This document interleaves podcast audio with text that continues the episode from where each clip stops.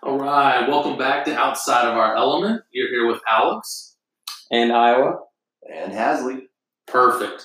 Uh, I wanted to get today started off talking about something that is very dear to all of our hearts alcohol. um, since we've all stopped drinking in the past three years and no longer consume any alcoholic beverages, um, it's safe for us to be able to speak about the effects of alcohol. And I'm not talking about the positive effects that we all appreciate. Um, specifically, what I wanted to talk about was uh, an article that was found about um, blackouts. So, first, let's start out best blackout story. Everyone's looking at me. uh, first blackout story South Padre Island, spring break 2008. I was there with my cousin and my buddy Austin Townsend. Ooh, are we supposed to name names? oh, no, no. Too late. We'll edit them out later. no. No, we won't. And uh, we were having way too many drinks. Tila Tequila was there. So was Vanilla Ice. Oh, sounds like a banging celeb party. That's all they could afford. yeah, C plus. It's for South sure. Padre Island. This isn't Mexico. Almost. Um, But I kept drinking this green drink all day, and I don't know what was in it, but I kept buying it. And I ended up on MTV that night. I profusely vomited everywhere. I don't remember from the last time I took a drink to getting up into the, the condo and actually hurling, but I woke up with my clothes half off, green puke everywhere, and I was told that a camera crew came in and videoed me from MTV and uh, I crawled into the tub shortly after I regained consciousness and just laid there with the shower falling on me for like an hour straight until I Signature Iowa move. halfway sobered up. Then that night, the MTV crew came back actually and told me the whole story. So that was my first blackout story. Nice. nice. Was there consent? Not that I'm aware of. I didn't sign anything. I, I don't know how to sign. It's MTV. You couldn't win in court if you wanted to. Yeah. Staying true. Not not back in 2007, 2006, 2008. 2008. Yeah, no way. Prime MTV. Uh, oh, well, okay. Um, best blackout story would have to be uh, this one night I got really hammered and uh, I didn't remember anything. And then uh, I woke up and people said, "Hey man, you looked pretty. You looked pretty drunk last night." And I said, uh, "Oh, that's weird, because I uh, I don't remember anything." Oh wow. Okay, cool. That's it. Go on. Go on. Uh, well, okay. That's the best one. Oh no, that was just eight. That was that was last night. Oh, he he's, prefaced it as best. Well, he, I, he planned on showing this to his church, so this is the this is the PC version. the the PC version. Okay, well let me. Okay, this is a uh, you know spoiler alert. Uh, you shouldn't listen, church people. uh, it would probably be uh, in Wuhu, China. Um, my I, my brother was living there at the time, and we got to go experience a place called Wuhu. Uh, I felt like a celebrity, as anyone who is white and above six foot tall should in China, and it it was pretty entertaining. We got to start to drinking, and I started drinking uh, Chinese beer. Not a good idea. And then we switched to some Chinese liquor, which was not a good idea. And then we switched to the Chinese version of Everclear liquor, and we chugged it because Yeah. that just made sense. Uh, it was during the World Cup, and so we're in the middle of this um, big public area, which is always the best thing to do. And uh, this midget Chinese feller, I guess, tries to pick a fight with me. I think the word now is uh, dwarf or little person. Yeah, yeah. So this midget Chinese person was uh, trying to Episode pick a one. fight with me because he I, I, he was looking up to me as always, and he didn't like what he saw. And They're a small demographic. and he, dang it. so he, he tried to pick the fight with me. I, I swear at one point he was sitting in someone's lap, but probably not. I don't really remember. But um, at that particular time, Adam was trying to explain to me, and some of the Chinese people in our group were trying to explain to me he was really mad for something that I did and that he wanted to fight me. And I guess uh, he understood that they were translating it to me because I started laughing at him, and that made him angrier. And he, obviously, a South Pole elf, uh, which is never a good idea. Uh, I don't remember all the ins and outs of how that night left, but I think um, he escorted me home. I don't necessarily You picked up an escort. uh, it might have. I might. It might have actually ended up being an escort, uh, or it might have actually not even been uh, a, Chinese midget. It might have just been a cat. That sounds expensive. We tried to do that for Alex's bachelor party and it did not work. Yeah, they're twice. yeah, at least twice as much, if not four times as much. Makes So no sense. Uh, yeah, the midget people. Like, so, uh, I guess that was a fun story. I like the first story better, to be honest. I concur. I, I think it was more genuine. Yeah. Well, I, I I feel bad for going last. Um, I don't have anything to compete with that. Um, the best time was probably um, at a work party. So uh, a bunch of people from work went to a hotel in Dallas for um, celebrating someone's birthday. Went to karaoke first. Got pretty drunk, as one will, and woke up the next morning to then be explained that um, I didn't know where the restroom was, and so I decided to piss on the ottoman. I did not piss on the top of the ottoman, which is good because there was someone sleeping on the ottoman. uh, yeah, but that that happened. So uh, the the article that I found that I wanted to talk about was um, explaining what blackout does or, or what's happening in the brain whenever you're blacking out. And the effect is similar. This is their words, not mine. The effect is similar to an anterograde amnesia, in that the brain temporarily, temporarily loses the ability to create new memories. Blackout sufferers still may be able to partake in spirited discussions or send late night emails to former employees. Um, but that's you know the the overall thing being that drinking alcohol doesn't make you forget anything. When you get blackout drunk, the brain temporarily loses that ability to create memories. What are your thoughts on that? how do when how does whenever someone explains the the events of the night before, how do they start to make sense sometimes? Don't get me wrong, there are certain times. What? I think I think the key thing here is it says it temporarily loses the ability to create memories, and I think there are moments where you are creating memories. It's just there's some disconnects there where you're not creating them. I think there's like a, a kind of a point there where you're really drunk and then you kind of remember some things. And there's a point where you're just inebriated, where you remember nothing, no matter what you can do. Those those memories just never happen. Right, it's hard to recall the small bits that you do pick up whenever you have nothing else to refer them to. Ah, previous or after. So when people start to tell a story, sometimes you can place one or two things of that. But I've never been using my air quotes blacked out. Someone tell me what I did, and I remember it. I, I am almost always it is forever stayed black. I just now have the story because someone told me. You're a finisher. I like that. yeah.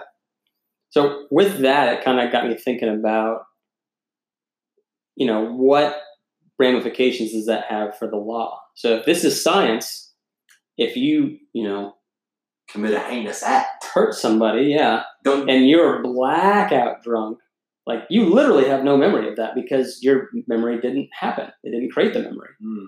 So is there leniency for people that are that drunk? It'd be involuntary. I mean, like involuntary manslaughter. right. So I guess I mean it's better than premeditated. You didn't plan to do it. It's Well, I'm not sure that the inability to create memories equates to the inability to determine right from wrong or good from evil. Mm. I think the effects of alcohol definitely will uh, distort that, but I don't think that those two things are related, or are they?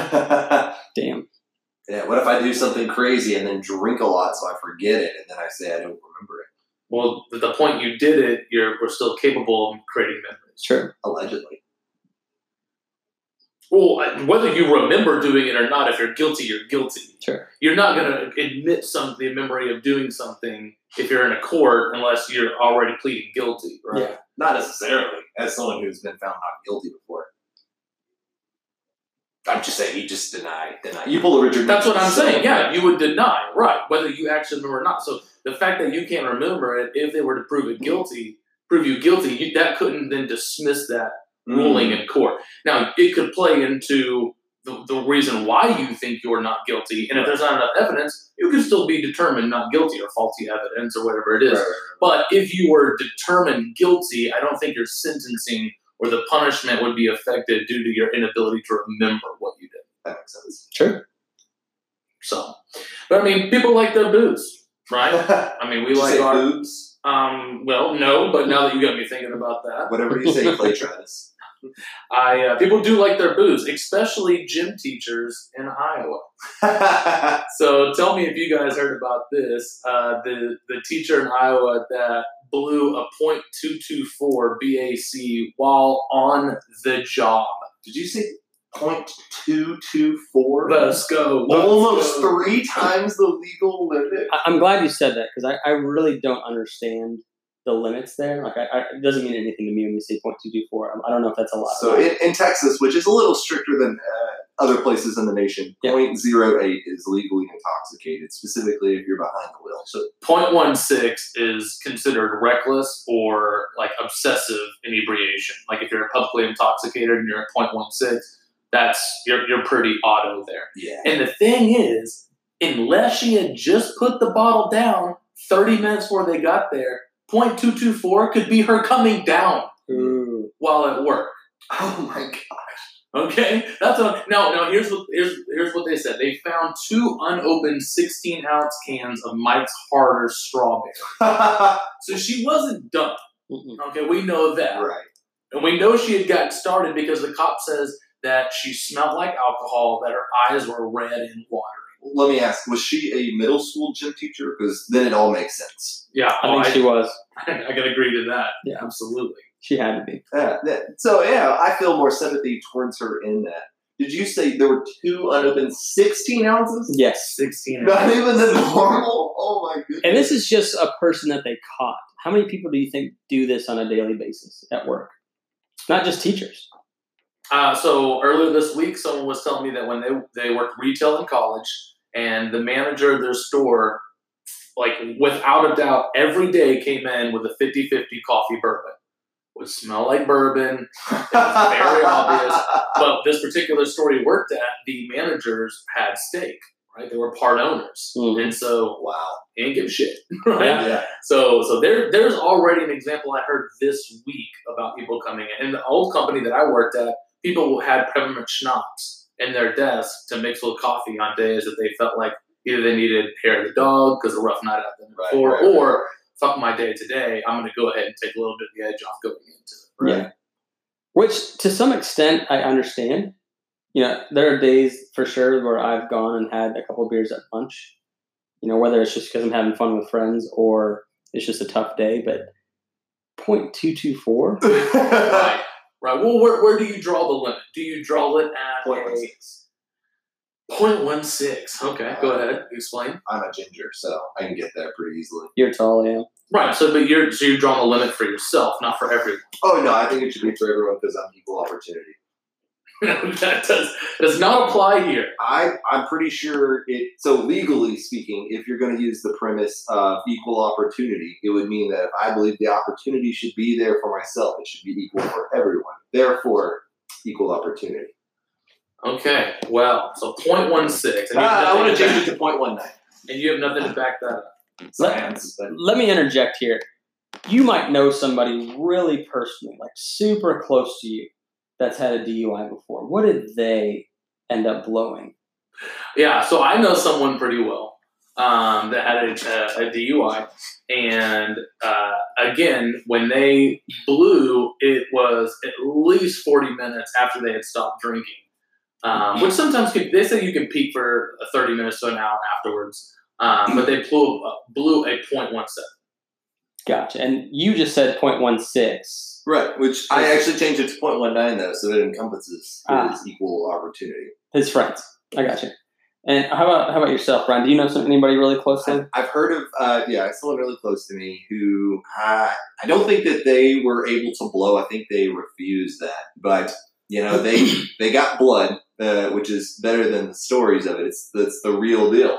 Uh, and with that real deal, I believe the the blood showed 0.13. Gotcha. And that was probably significantly later. most likely because I think the average time between uh, the the stop and the blood drawn is usually an hour. Gotcha. Okay. So, That's good to know. Okay.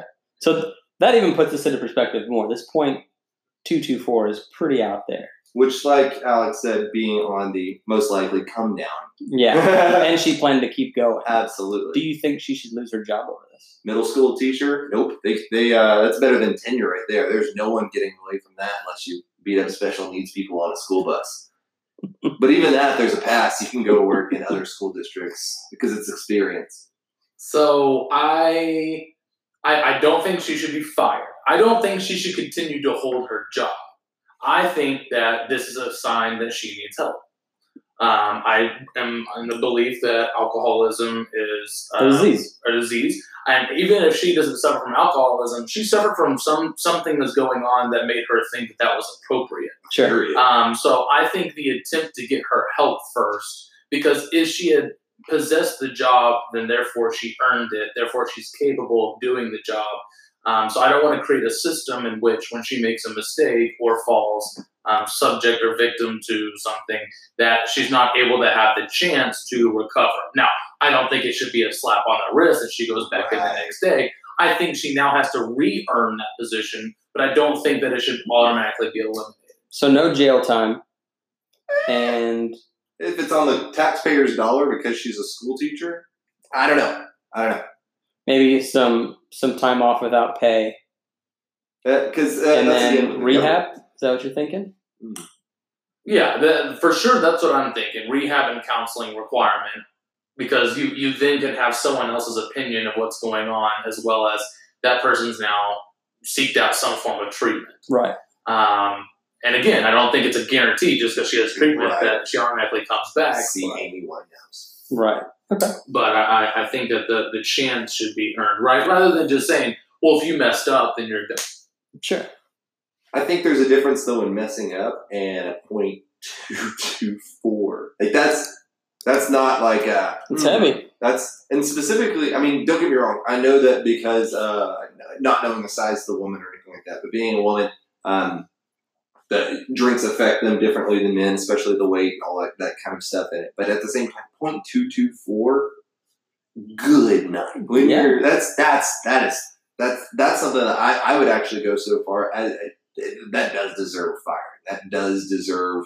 I mean, honestly, I would I would not be. Uh, I wouldn't feel bad if jail time occurred for something like that, specifically because uh, again, it's on the government, uh, public school, even if it's a private school. But then, then it's you're you're in charge of kids. I can see that reasoning. I don't understand the public dollar, the, the government dollar aspect of it, as opposed to private dollar. I'm a libertarian at heart, and so if you're going to take my money, you darn well better, you know, not be point two two four. So if it was somebody else's money, you could care less. Oh yeah, absolutely. Or their kids, for that matter. As long as it's not my kid. If it's my kid, though, that's what I'm going with. Like if it's my kid and there's a, a drunk point two two four. I'm trying to see it from that point of view, as far as like being empathetic towards somebody that has kids, because none of us do. Yeah, Sure. So, like, if my kid was being taught by this lady, how would I feel about it? You know, if nothing happened other than her getting caught with booze, there'd be a small part of me that that'd be, you know, like, oh, you know, whatever. Right. And but what if something happened? Yeah. Sure. What if one of the kids got hurt because she wasn't, you know, paying attention, or she was doing something reckless? Like, I'd be fucking livid. I'd lose it. And let me elaborate. That's what I meant. I, uh, ADHD. I'm already at the point of if a lawsuit happens because something like that, the millions of dollars rightfully due the person who has been affected is going to come out of taxpayer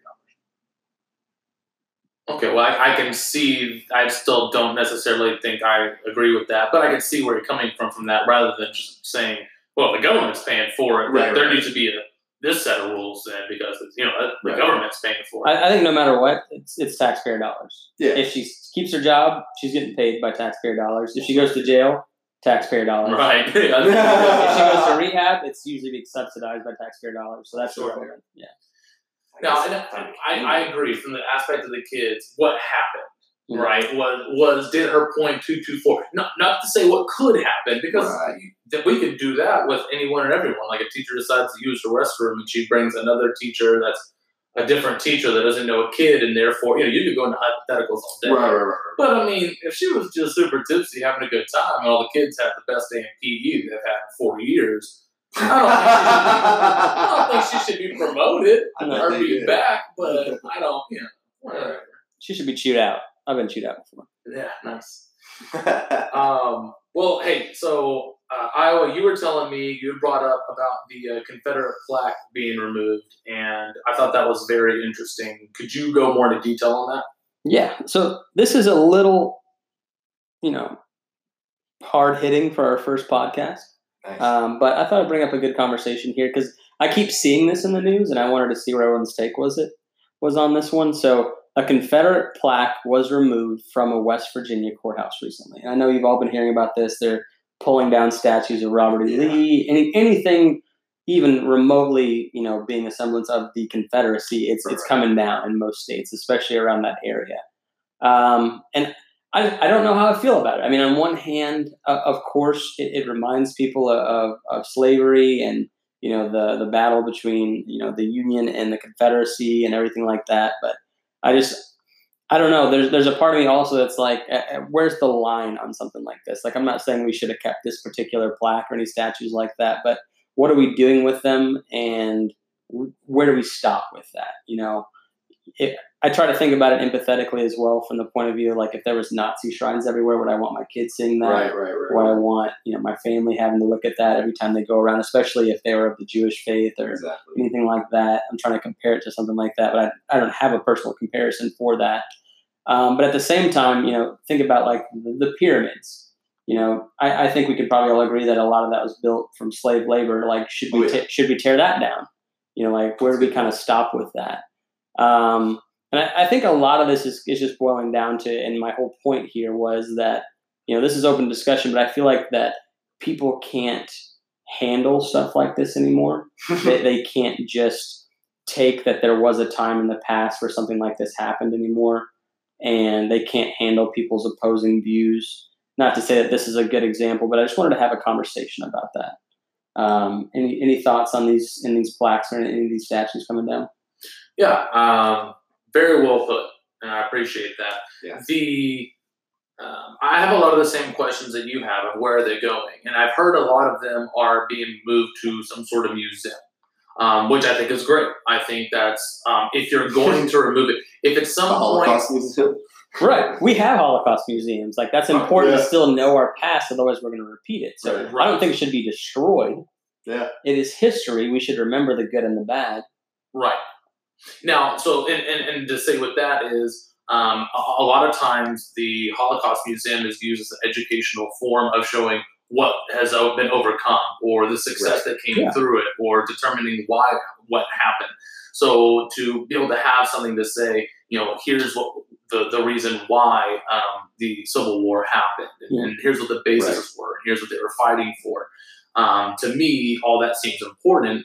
As for taking them out of the public, from what I've seen, and I'm not an expert on this by any means, that a lot of the times those statues were brought up or created or implemented to remind um, the people that were uh, that they were fighting against. So it's a way of um, the the Confederate uh, uh, uh, belief systems to, to still be projected out to, to remind people that we are still here, that Right. they still exist. And so, if I were someone that my family was affected by that, or even as someone who could just uh, have empathy with someone like that, I don't feel like you should have to go when you take your kid to the park that you have to explain um, who Robert E. Lee was or who Sure. Thomas Jefferson was. Um, not Thomas Jefferson. Um, Well, he owned slaves. yeah, well, Yeah. right, that's not who I was thinking of. What was the name of the president of the Confederate? Jefferson Davis. Jefferson Davis. Okay, Yeah. sorry. Uh, or explain who Jefferson Davis is. To me, that you know, if you had a certain area like a museum or something like that, where it's with, it's within an educational platform, to me, I agree with that. yeah Let, let me ask you this: When's the last time you went to a park and saw statues, and then started asking questions about who it was, versus it just being backgrounds? I mean, for me, never. But kids are inquisitive. If you take a kid to the park, they're going to ask about it. Ah, yeah, well, yeah. When, when when's the last time you went inside of a coal mine? That doesn't mean people don't go inside coal mines thousands of people a day. Like, Well, I'm not also talking about taking down coal mines. And, and so hear me out on this. Uh, first off, I, I think that the argument about it, about thrusting it upon you, most of the time, as long as it's not a very obvious swastika, something like that, no one's going to know who the crap that is. No one's going to really ask questions. It's just going to be there. As someone who walks around the square of Denton, there are actually Confederate statues there that I have no idea. I'm not going to read that inscription. I'm on my way to go get some food. I don't really care. One of the things that you said, though, that was very, look uh, Alex, was that it, the, uh, these statues were built uh, to, hey, remember, we're still around kind of thing. And that's one of the things that I find most troubling about all of this is that people are fighting to keep statues that sprang up in 1950. Well, shoot, guys, you're almost a century away from the Civil War. That that that's very clear. That was a that was almost a form of terrorism. That kind of thing. It's not that it was a form of terrorism. At the same time, it was to, hey, we're still here. Hey, remember this. Right. And, and that's where I find more of the problem. I think that you asked the question of, uh, well, I don't want to have a conversation about Jefferson Davis or who he was and everything like that, but I still think that's a great thing.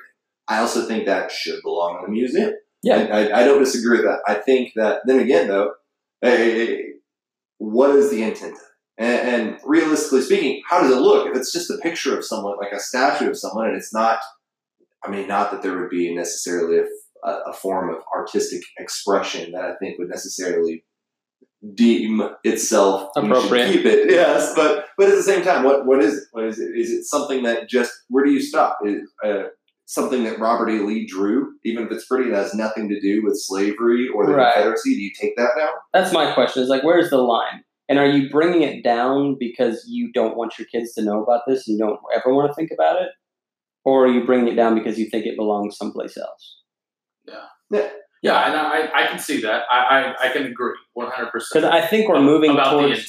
right, and I think we're moving towards that lately, where it's like we just can't, as a society, handle if somebody has an opposing view. yeah, It's like I mean, it's super into politics right now. Everyone, it's sports team mentality, and I saw this the other day, and I thought this was really neat. Um, George H. W. Bush died recently, and I found a letter online that he had wrote to Bill Clinton when he handed over the Oval Office, and this is between a Republican and a Democrat, of course. And I thought this was really neat. absolutely. Uh, Dear Bill, when I walked into this office just now, I felt the same sense of wonder and respect that I felt four years ago.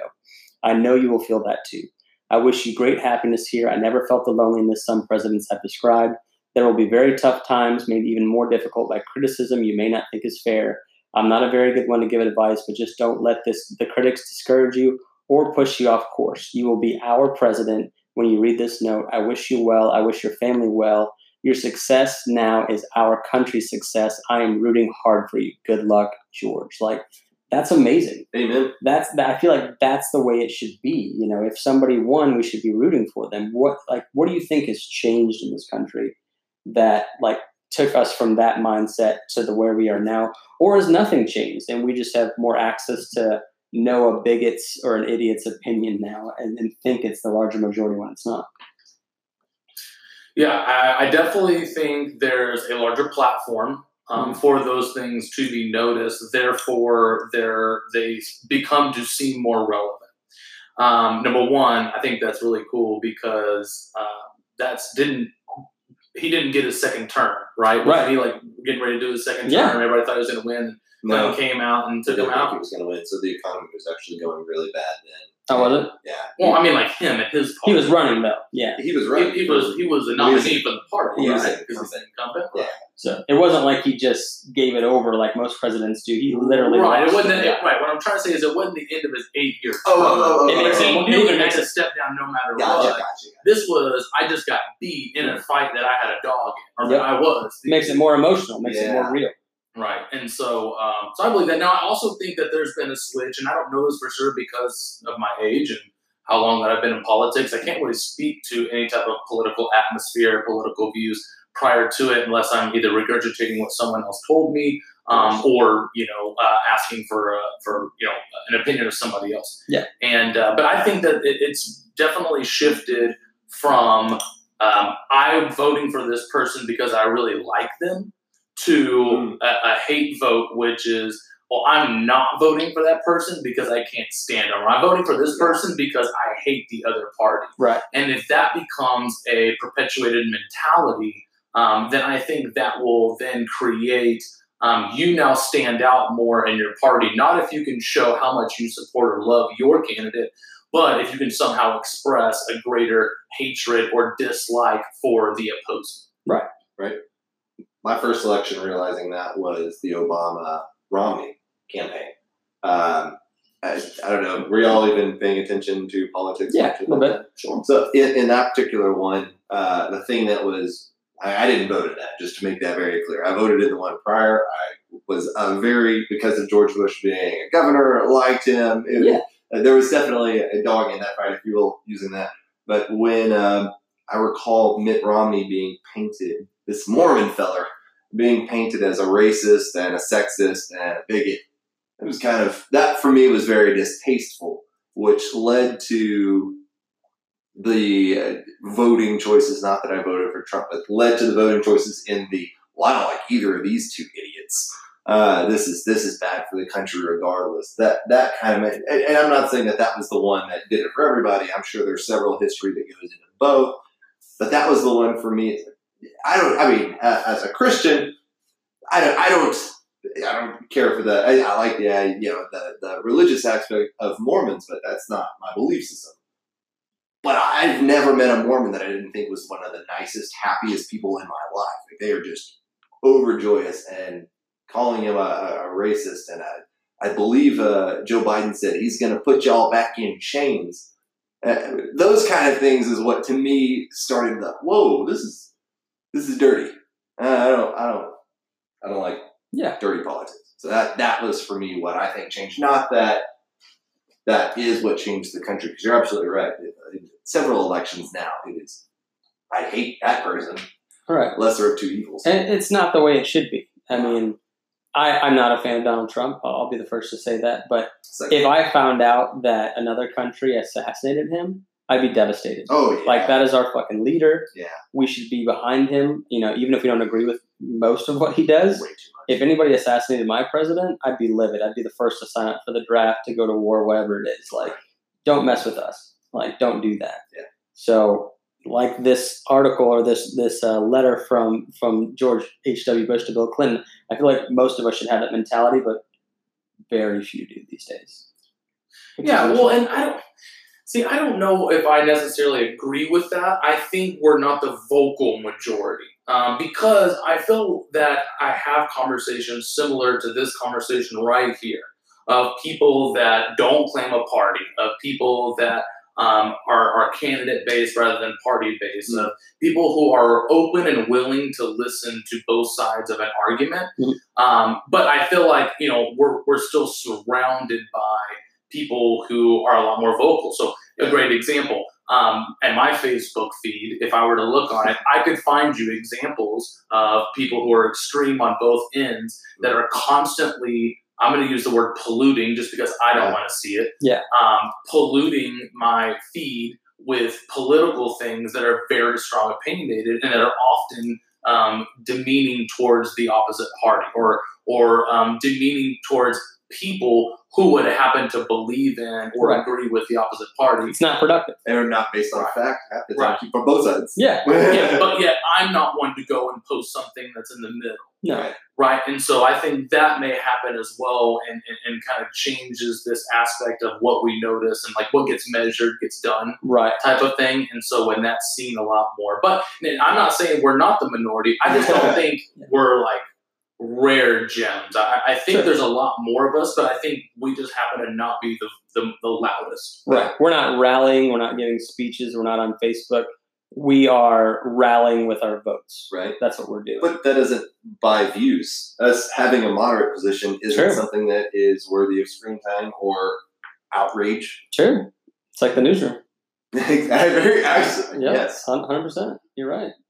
So that's I, I, I agree. It, it's it's I'm think I'm gonna quote the great Alfred. Or I'm quoting it wrong, so I'm gonna paraphrase Michael Caine in that movie. Uh, it always is the darkest of night, right before the dawn.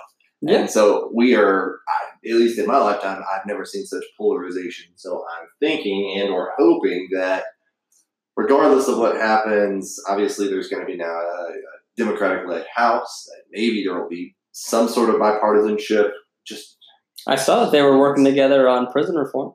they have actually put that in. That's to- actually pretty cool to me. finally, I, I would just say it was to me. I, I, I get both sides of it, but I don't understand why there's a, a minimum sentence or a maximum sentence required on certain convicts because of I mean, specifically the nonviolent drug charges, but the list goes on and on. And specifically, what it does to the family, the the Medicaid. Uh, most of the people on Medicaid are single families or single parent families, is what I mean. And so, Yeah.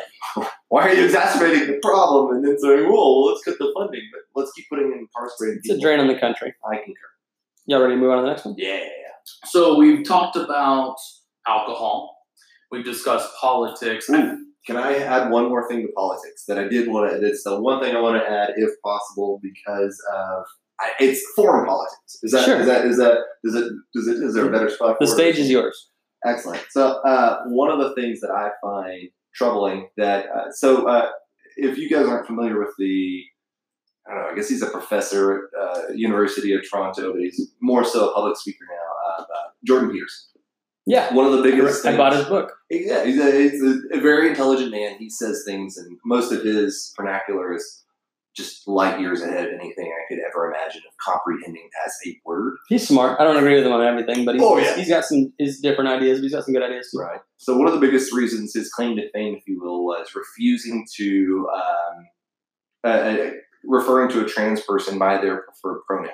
Not saying that he wouldn't say it, but more so outraged at Canada making it a law. And he was saying that it infringes on free speech for you to tell me what I have to say. And that was where one of the big lawsuits that, again, his claim to fame was that the government can't tell me what to say. And he's not saying that you can't or shouldn't uh, respect the trans community with pronouns. He's saying the government can't tell me to do it. So uh, that was one of the big, I guess, red flags, if you will, of free speech led to him. Well, in uh, Austria right now, I guess it's already too late. It happened a, a month or so ago. There, uh, the, uh, I'll just read the headline from AP News. Or, or, uh, the European Court rejects Austrian's case over prophet slur. And uh, the woman in her late 40s, identified only as ES, claimed during two public seminars in 2009 that the Prophet Muhammad's marriage to a young girl was akin to pedophilia. And so uh, the specific thing that she's talking about is that uh, in the Quran and in uh, other writings of antiquity, specifically supporting is that uh, the Prophet Muhammad uh, married a seven-year-old girl, but then consummated when she was nine. So she was just saying uh, that um, the Prophet Muhammad was a pedophile. In that, it technically, if you're going literal, that is what it means. And uh, she was actually found guilty. She was convicted on that, saying that, um, uh, to quote it, that uh, well, I'm not going to quote this because this is weird. Care, uh, the Australian courts had carefully balanced her right to freedom of expression with the rights of others to have their religious feelings protected. And so it came to the, that she was convicted on their religious feelings are more protected than her right to free speech. And, and so I find that very troubling, specifically because we like to follow Europe in certain aspects of democracy. See, our democracy, even though Greece. Right, but but it, it, when you get to a point that uh, feelings are more important than free speech, or feelings on religion is more important than free speech, I find that troubling specifically because of the hate speech wars going on now. And it's don't get me wrong, I think that someone who is racist or someone who's sexist or bigoted everything like that, they should be socially condemned.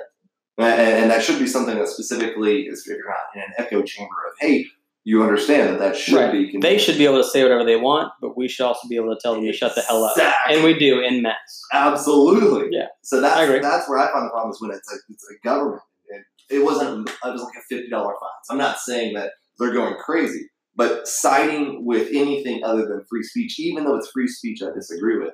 I, I find that troubling, and specifically with people not being able to speak freely on campuses at college now.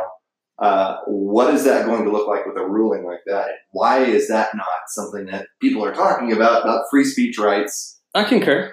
It's a slippery slope. I mean, if you start telling people what they have to call people, that's what's next, you know? Right. And, and again, I'm not saying that there shouldn't be a social Right. You made that completely Yeah. clear. No, I mean, it, it has nothing to do with, with the social construct of that, whether they should or shouldn't be. It's just, you shouldn't be able to tell people what they can and can't say.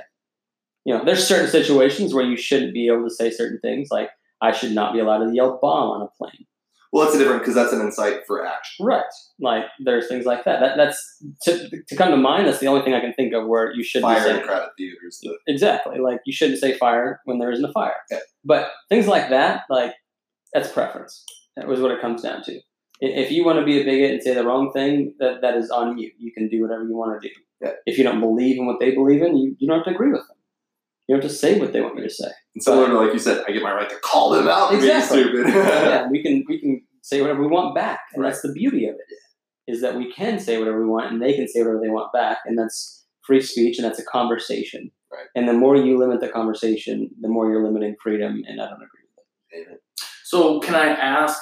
I understand what she said. How did she say it? Do we have any context in that? it was at a public seminar, and, and she just, I mean, I can read the exact quote that was on, on there was, uh, the Prophet Muhammad's marriage to a young girl was akin to pedophilia. Right. But what was said before? What was said after? Yeah, I, it doesn't say in that. Right. And not, not that not that, that it matters Right, for, right. for my opinion.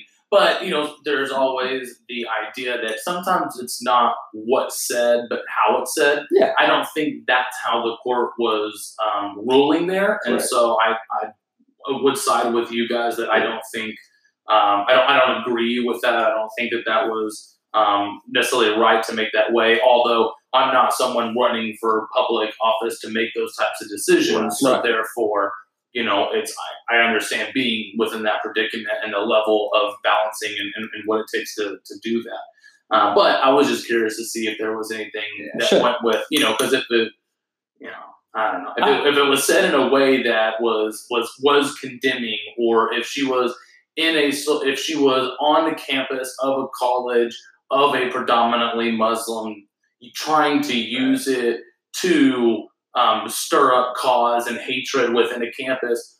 Well, yeah, I, I think number one, she should be kicked off the campus. Number two, if there's a fine that happens to go with that, that's fine. I just don't think it should be determined on Right. on the freedom of speech. I think it should be, you know, based on her, her I don't know, just uh, lying about what she was there to do or her intent of, of Context is everything. or At the end of the like day. I mean, you could take sound bites from this podcast, and it would sound horrible. Midget you took it- Chinese people. Right. Or you just just just you saying that that quote about Muhammad as a pedophile, like if somebody took that out of context, like Historically. we were talking about it, we weren't saying it. Sure, We sure. were quoting it, we weren't saying it. can So I get what you're saying. Like, what was the context? And we didn't have that. But here's the thing, too. That's one of the things that is most frustrating to me. Why I have felt compelled to bring it up is that it isn't that it's still free speech, regardless of anything. And, and the the most that I, that what I read, there was maybe I don't know half of a paragraph written about it. I, I, don't know. I'm just saying we're, we'll talk for days about Billy Bush and Donald Trump on a bus, but we, we can't talk about actual things that matter. Don't get me wrong. I'm not saying that a sitting president shouldn't, as scumbag as he is, I'm not saying that that's not necessarily newsworthy, but 24 7 circuitry that he's getting, this is a big deal to me. And that's a freedom of any rights. Any, and it doesn't necessarily have to be something I agree with. I mean, anyone's free speech, I, I find a problem with whenever it's being infringed upon. Right. Especially in Canada. I mean, what's really going on in Canada other Right. than that and pot? M- Mostly God, yeah. Anyways, I, I've done that. I just, while we were in politics, I did Cool. want Let's move on. That's great. Um, so I wanted to talk about money. to. and specifically invested money. Um, so what we're what we're what we're looking at or focusing on here is that a report came out um, that some of the SpaceX investors, we're all aware of SpaceX, some of the SpaceX investors are reportedly alarmed that Musk has been using the rocket company resources for the tunnel company projects. Are we all on board with Boring Co.? Yep. Oh, yeah. Okay, cool. Um, so the uh, some of the quotes that were given were um, at a normal public company, there'd be a special committee of independent directors to vote on whether to devote corporate resources to the chief executive officer's personal side project. And then the second quote was at SpaceX, the CEO just told employees to dig a tunnel for him, and they got digging. So I really wanted to kind of view this as put on the lens that we were investors within it. How would you feel? Right. That's tough for me because I'm not an investor. I don't know what that's like. Like, sometimes I hate hearing that one of my favorite companies went public because I know they're going to trash it. they're going to just overwhelm it with ads and make it horrible. um, and just make the user experience go down. Some of the best companies were amazing before they went IPO. Um, so as an investor, Snapchat. obviously the only reason I'm in it is for money. That's not true. Some people invest in companies because they believe in the cause. Yeah. I believe in Elon Musk's cause. I think he's one of the best, at, uh, one of the best, if not the best, entrepreneur in our lifetime, actually doing amazing things for the human race. So, if I was an investor that was only in it for the money, I'd be livid. You know, what is he doing? Wasting his resources on something like this that may or may not pay off. But if I was an investor in just Elon Musk and his vision, which I am as an entrepreneur, I invest in people, not not things. Right. I'm all for it. If that makes money, if that works, let, let's do this thing. I'm, I'm behind you, Elon. Yeah, no, I, I actually would agree with that. I think that Elon Musk is probably not from this planet. Uh, definitely could be a robot. Specifically, if you listen to the way he speaks, and I'm, I'm He's cyborg. He's, he's Yeah. so incredibly smart. I get it, and uh, obviously he's done some dumb things that has has put Tesla in jeopardy, specifically his positions there. I get uh, SEC fraud, and yet he's still killing it. He's there's only- it. Two companies in the history that have never gone bankrupt of, of motor companies, and it's Ford and Tesla. Yeah. That's amazing. well, Tesla's also newer, but at the same time, Still, in this economy, and truly when it started, through the recession. I completely agree, and that's one of the things that I, I, I I'm very similar to you. He's at least maybe that's part of his appeal is that he doesn't strike you as someone who's greedy with money and everything like that. Listening to him speak, I, I have faith that he he doesn't care about money. I think that he, that's why I go with the cyborg aspect of it. Uh, and, so I, I, as an investor, specifically anyone who is an investor in this uh, particular situation, they have to know who Elon Musk is. And if you don't think that Elon Musk is going to do, Elon, he doesn't care about that. He's No. so brilliant. And so if you're investing in someone specifically for the money, knowing what kind of humanitarian causes he is, Yeah. then that's on you as an investor. This isn't a safe stock. This is a volatile stock. Exactly. You don't get in this to be safe. This isn't a blue chip of like I don't know. Not that Johnson and Johnson's doing all right now with their in, in asbestos and the baby stuff, but uh, when when you when you invest in Elon Musk, exactly what you said. I know it's a SpaceX is the company, but it's Elon Musk you're really investing in.